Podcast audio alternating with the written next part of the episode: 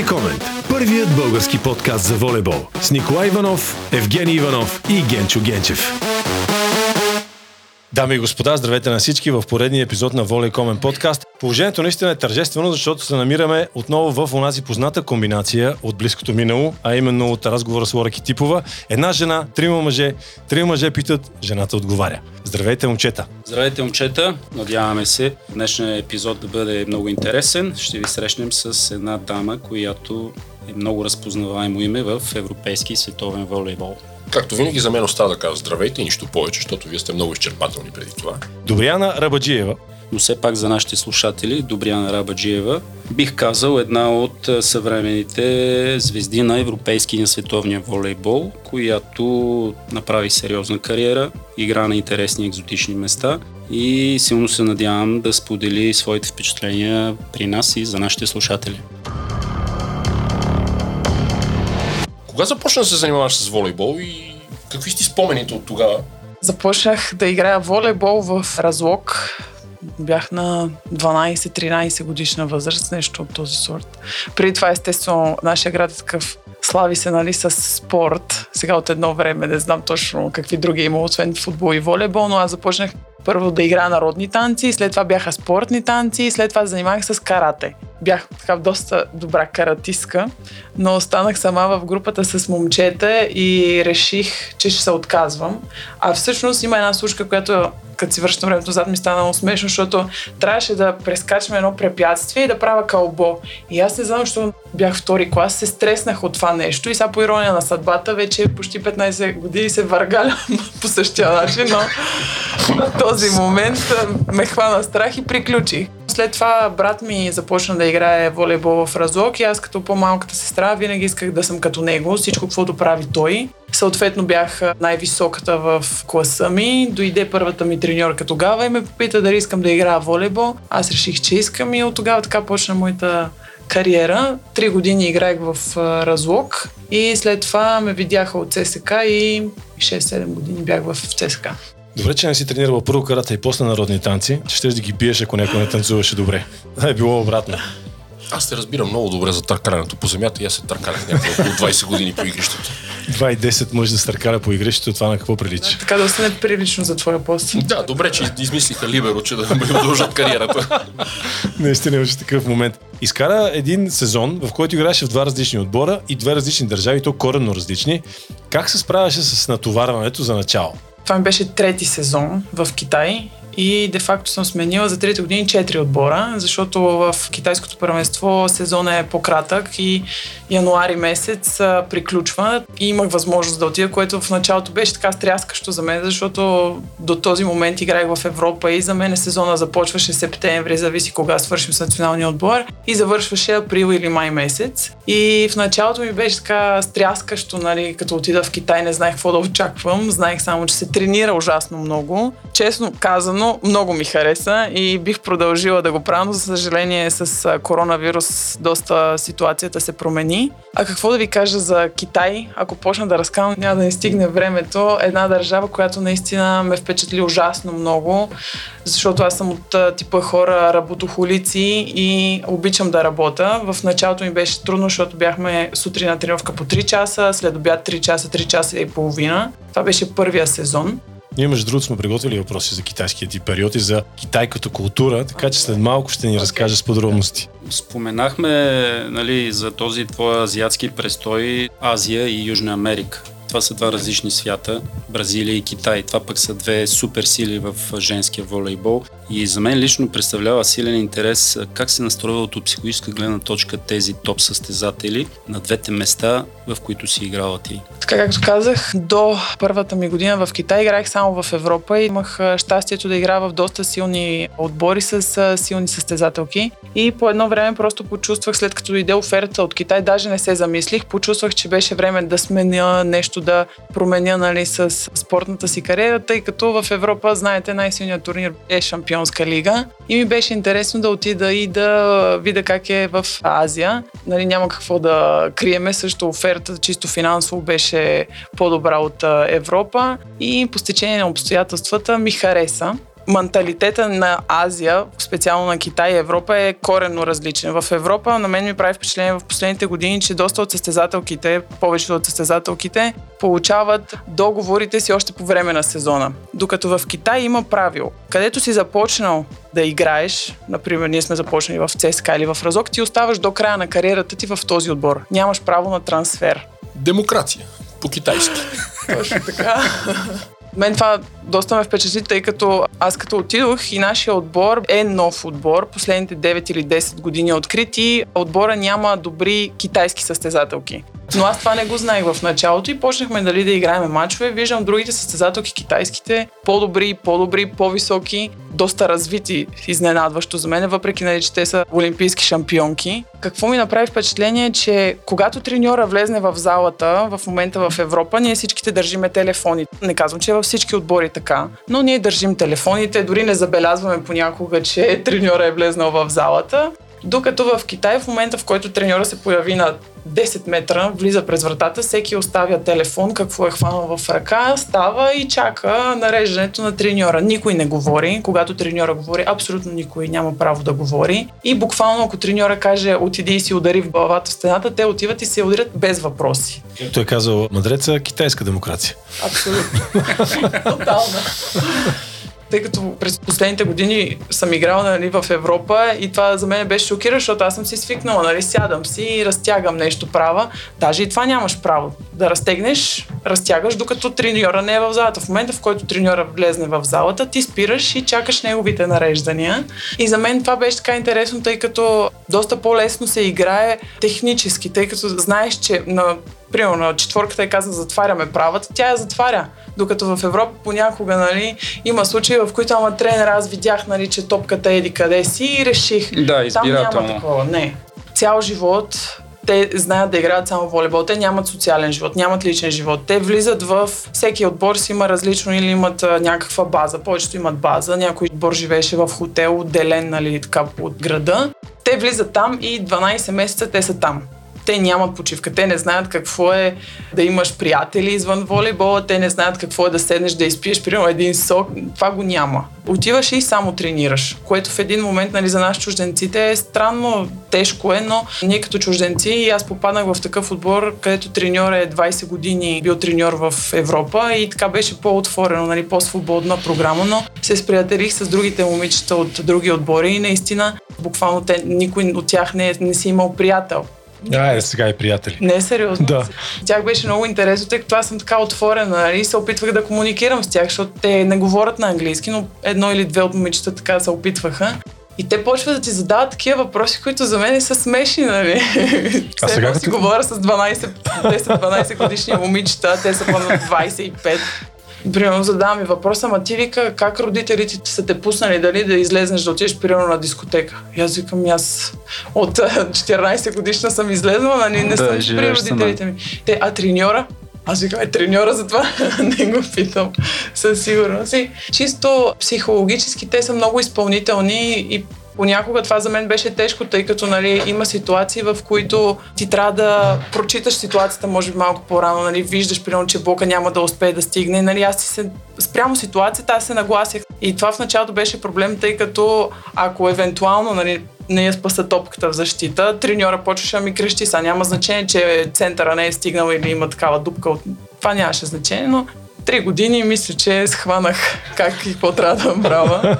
Сега, разликата като... с Бразилия, например, това ми беше мечта да отида в Бразилия. Значи там менталитетът е точно обратното. Значи там треньор, ако каже нещо, те правят точно обратното. И другото, което е в Бразилия е толкова свободно, толкова е лежерно по време на тренировки, извън залата. Ние само там танцуваме, пееме. Ние сме като на карнавал постоянно, буквално. Да, но върши ли се работа? За изненада за всички, може би сега това, което ще кажа, нали, не подценявам всички успехи, които бразилците абсолютно са постигнали. Доказали се, че са много добри, но за мен е изненадващо, може би след опита ми в Китай. Аз буквално отидох в Бразилия и за мен беше като вакансия. Абсолютна вакансия. Отивах на тренировка, изпотяваш се повече от топлината, отколкото нали, от работа. Наистина. Но пък те имат друг стил на игра. В зависимост от страната съответно. Аз се адаптирам към всеки тип игра. И при бразилците, това, което на мен лично не ми харесва, беше, че наистина не се тренира. А аз съм свикнала, ако не тренирам, съответно не играя добре.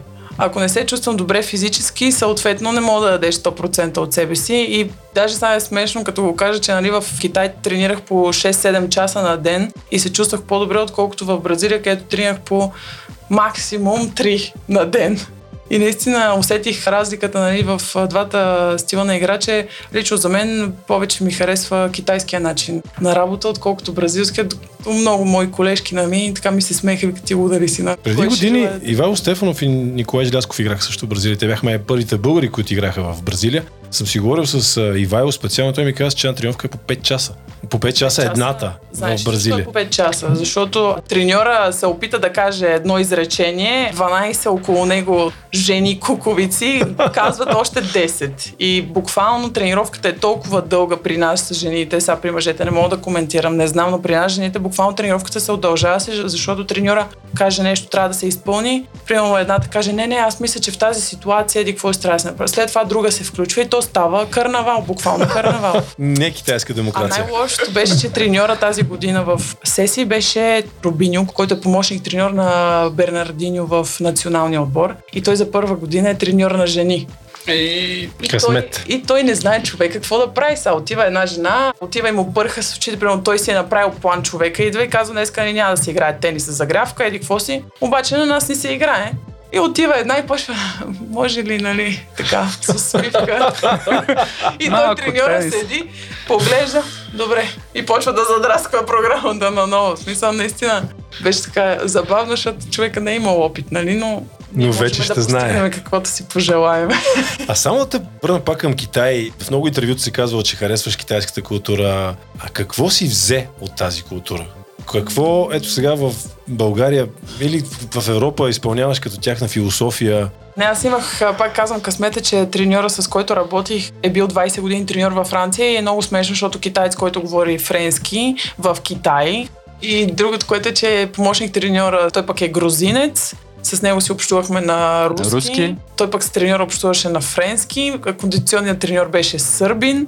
Статистика пък беше а, французин и беше така микс. И нали, доста ми улесни престоя там. И това, което си взех, станах още по-дисциплинирана. Буквално тези хора от а, училище, както са ги научили в училище от родители, те го изпълняват. Ще ти дам пример. В а, Шанхай сме на една от главните улици, не знам как се казва. И аз виждам, и аз си тръгвам по посока, където на мен са си ми видели очите и си тръгвам и срещу мен е някакъв наплив на хора, нали. Аз викам, какво става, нали, защо всички са срещу мене. И след мене върви нашата масажистка и почва да крещи. Тя не говореше английски, почва да крещи нали, нещо. И аз се обръщам и гледам и тя ми показва така. И отивам и ми казва, ти, примерно, като тръгваш надолу, нали, по тази улица, не мога да се движиш от дясната страна, трябва да се движиш от ляво. И на улици, които нали, няма жив човек, по същия начин. Тя не се движи в неправилната посока, тя трябва да се движи там, както са я научили. Което за мен, нали, ако няма никой по улица, ще ходя как си искам. Ама И тук е така. те буквално В събота в 4 часа сутринта. Еднопосочни тротуари. Това звучи много интересно. И те следват правилата 100%. При тях няма промяна. Ти сам не можеш да си промениш нищо. А ти промени ли се? Ти почна ли да играеш Аз, по тяхните, да кажем, да. житейските им правила, не Да. тези толкова Да, спортните? наложи се, наложи се, тъй като аз момичетата започнаха много да ми вярват и аз ги виждах, нали, че те очакват от мене да показвам, да давам пример, което ме мотивира още повече нали, да влезна в тяхната култура. Примерно те ядат някакви неща, които боболечки едни ми бяха сервирали. Аз седа и го гледам, викам аз това как да го ям. Нали, виждаш и кръченцата. Буквално те боболечки и сега всички момичета се втренчили в тебе Дали Мивка, нали, ми го сервира така в една чиника и една боболечка. Наистина, аз ще да повърна, обаче ти ги виждаш а, 12 момичета, такива седят с отворени очи и чакат. И трябва да опиташ. Искаш, не искаш, трябва да опиташ и не можеш да правиш гримаси, нали, защото е неуважително. И аз всеки път, нали, ями. Вкусна ли беше? не. Което си взех за мен лично, може би станах още по-дисциплинирана и наистина се старая. Те се отнасят с невероятно уважение към по-старите, по-възрастните хора. по-опитните. по-опитните, за тях е иерархията, там работи на 100% и те са много добри. като хора. При тях буквално среден пръст. Като покажеш, те не знаеха какво е. Те даже не знаеха какво е да напсуваш. Те не използват такива думи. Това ме впечатли, тъй като когато общуваш по един начин, да кажем малко по-възпитани в България, и като се усмихваш по-често на хората, аз установих, че като отида в магазин в България и магазинерът да си какво искаш, нали, ти е неприятно. И като влезеш и ти примерно и се усмихнеш, нали, ти я предразполагаш по този начин. Преди да отида в Китай, аз влизам и някой ми отговори така, аз викам нищо не искам и си излизам. Докато сега влизам, нали, се опитвам така по-позитивно. И наистина, това доста ми направи впечатление в Китай, така го понаучих, може би, от там последните три години То... и, и е много приятно. Има един такъв експеримент в Бразилия, е проведен преди няколко години. Казва се Деня на усмивката в 12 часа. Медиите тръбят, тръбят днес в 12 часа. Всеки един от вас да се обърне към други да му се усмихне. И в дадения момент в 12 часа 3 и 4 всички медии казват старт. И всеки се обръща и започва да се усмихва на другите. Може би в Бразилия това нещо върви. Всеки отвърна на другия с усмивка. Преди години аз, понеже се занимавам с медии, решихме да го направим това нещо в България. От месец и половина подковаваме народа в 12 часа, се усмихнете на другите, така, така, така, така. В 3, 4, 12 часа започвам да се усмихвам. Ти разбираш ли, че как не си изях шамарите, никой няма да забравя.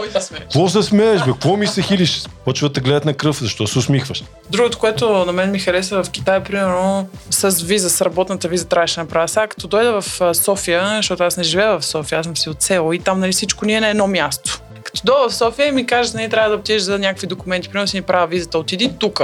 След това отиваш на другото място, третото място на другия край на София. Цялата ни инфраструктура е трагедия в България, а в Китай използваш само телефон. В Китай ти живееш само с телефона. Аз там не използвах портмоне, не използвах чанта, тъй като никой даже почти в Китай не ти приема кеш. Аз нося отивам в супермаркета и плащам нали, първата година с кеш и те не, не, не ти приема кеша, само с телефона. WeChat се казва апликацията и ти си вършиш цялата работа чрез телефона. Или ако трябва да си направиш визата, отиваш на едно място и там свършваш цялата работа те са на абсолютно друго ниво, нали, вече. Сравнявам с България, нали, защото сега не знам как е, примерно в Германия и така нататък, но там са много напред. Има една кампания, нали знаеш, да се върнат българите в България. Чат пат някой се излъже и дойде, прибере се. Гледах едно интервю с а, артистичния директор на Pixar е българин. Pixar, голямата анимационна компания. И той каза, прибрахме се ние след 100 години в Америка, прибираме се в България и първото, което ми направи впечатление, че където и да отидеш, първо някой ти се кара после, след около 10 минути, те прегръща и вика, аре, ще, ще оправяме положението. В България първо ти се карат, после вършим работа. Аз скоро бях в едно данъчно, същата история. Първо ми се накараха и после свършихме работа. Но трябва някой да се скара. Чухме доста за културата. Ме ми е интересно да те попитам, как се отнасят китайците към загубите? Защото ти казваш, те са много дисциплинирани, няма импровизации, няма. Те може би приемат по дефолт, че след като изпълняваш всичко, което тренера казва, ще спечелиш. Обаче в волейбола и губиш понякога. Как го приемат те? Така, това е другото много интересно нещо, което за мен беше шок в началото. Когато започнеш да играеш волейбол, за волейбол говоря, ти нямаш право да отидеш в друг отбор. Там има системата, е треньорката на националния отбор, тя контролира всички трансфери, евентуално ако реши да помогне на някой клуб или се договорят, това момиче може да отиде. Може. И тези хора, като нямат социален живот и като 24 часа, 7 дни в седмица, ти само тренираш и играеш мач, защото те вътре в Китай те 12 месеца си правят различни турнири, различни купи. За мен е такова чувство имах, че да спечелиш и да изгубиш, за тях е едно и също те нито се радват повече, нито да. нито плачат. Нито празнуват победи. А за мен това беше шок, тъй като нали, тук в Европа ти си мотивиран да излезнеш и да победиш на 100%, нали, взимаш за победа. Там ние губиме, аз съм седнала и вече мисля, викам, какво стана? Сега и почна да си правя, нали, разбор те вече мислят какво ще вечеряме, къде ще ходим утре, на къде сме тръгнали, към кой град. И за тях загубите са също се едно си спечелят. Но след това свикнах и по-малко напрежение, честно казвам. Може би е нормално, след като те ги възпитават да бъдат машини. В крайна сметка машините са лишени от емоции. Те нямат емоции, наистина те са без емоции. Особено треньора, като им се скара, те седат и Нали, ако някой заплаче, заплаче. Ако не, просто седат и е така се едно те гледат в пространството, наистина. Те са роботи, те са роботи. Затова са втора економика в света. А добре да е разликата с Бразилия. Там е точно как приемат загубите? Там а, буквално мене на два-три пъти ще да влезнат а, при мен и да ме пребият, защото съм се зарадвала, нали, съм направила някаква точка и се зарадвах и, и една влиза под мрежата и ме хваща за екипа моята първа година. В, Противникови отбор? Да. Те са супер агресивни. Там буквално влизат на бой. Там влизаш и трябва да спечелиш. Кръв ще пуснеш, обаче трябва да спечелиш. Думата загуба не съществува при тях. Използват всички методи, позволени и непозволени. Мен на два пъти влезнаха под мрежата и ме хванаха за екипа първата година и от тогава аз си, нали, радвам си се, но се обръщам. защото те са много агресивни и те са два пъти колкото мен. Там да срещнеш така по слабичка.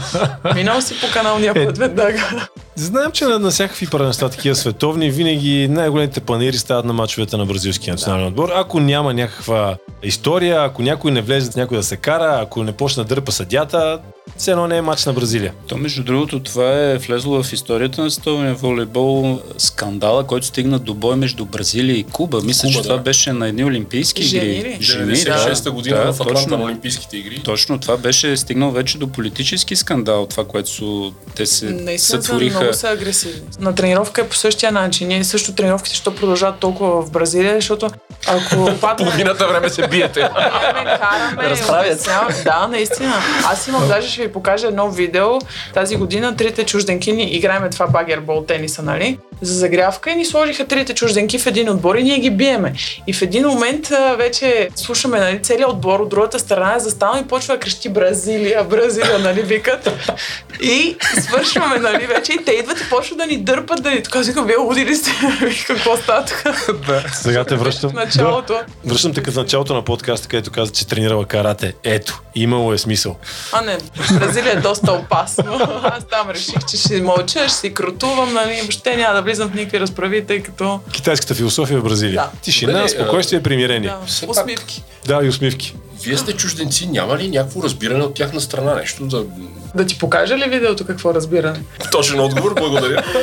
Аз нали, лесно така комуникирам и ще обичам да говоря, да се научавам на някой друг език. И почнах да говоря италиански, оттам тръгна испански, португалски доста лесно го научих и за тях, примерно, имаше една чужденка в отбора, която беше толкова отвратена нали, от бразилците и каза, аз няма да говоря португалски. А пък те от португалки, те не говорят английски. Ти си в моята страна, ти ще говориш на моя език. Не, няма да говоря и само скандали с нея, нали? Там трябва да си много настроен на тяхна вълна, за да функционираш добре. Ако малко нещо кръшнеш, те агресират и стават такива недружелюбни, докато в медиите, нали, те навсякъде, а как приемат чужденките, не е така. Наистина са доста затворени и за тях, нали, Бразилия е Бразилия, ти си чужденка, ти ще си по техните правила, независимо по добрия или по лошия начин. Тоест хората, които сте играли в Бразилия, българи сте малко.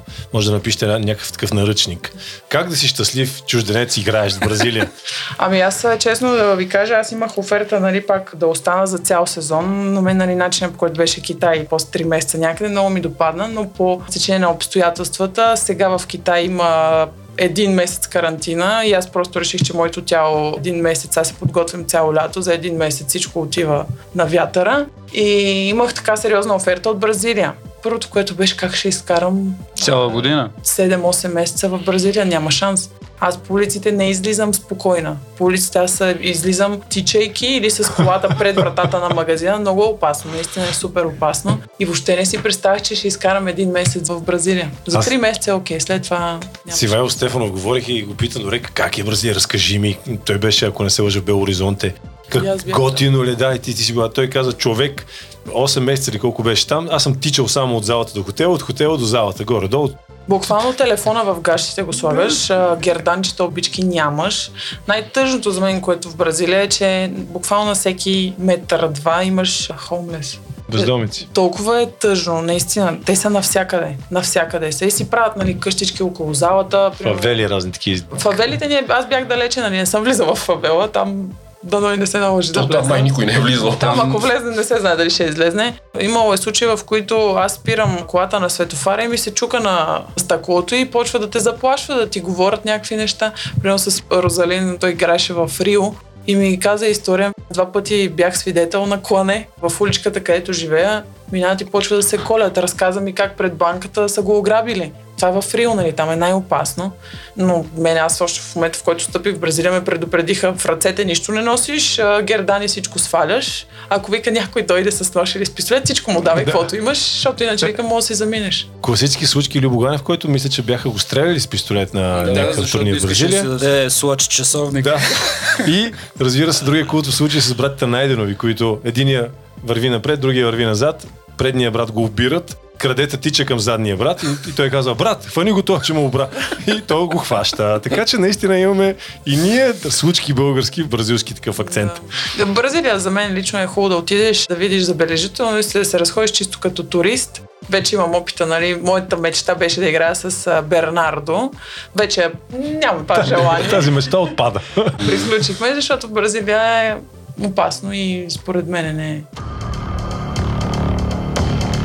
Уважаеми приятели, аз предлагам да довършим разговора с Добряна Рабаджиева в следващият епизод на Воля Комен подкаст. Очаквайте ни с продължението на този супер и изключително интересен разговор в следващия епизод. Волей Комент. Първият български подкаст за волейбол. С Николай Иванов, Евгений Иванов и Генчо Генчев.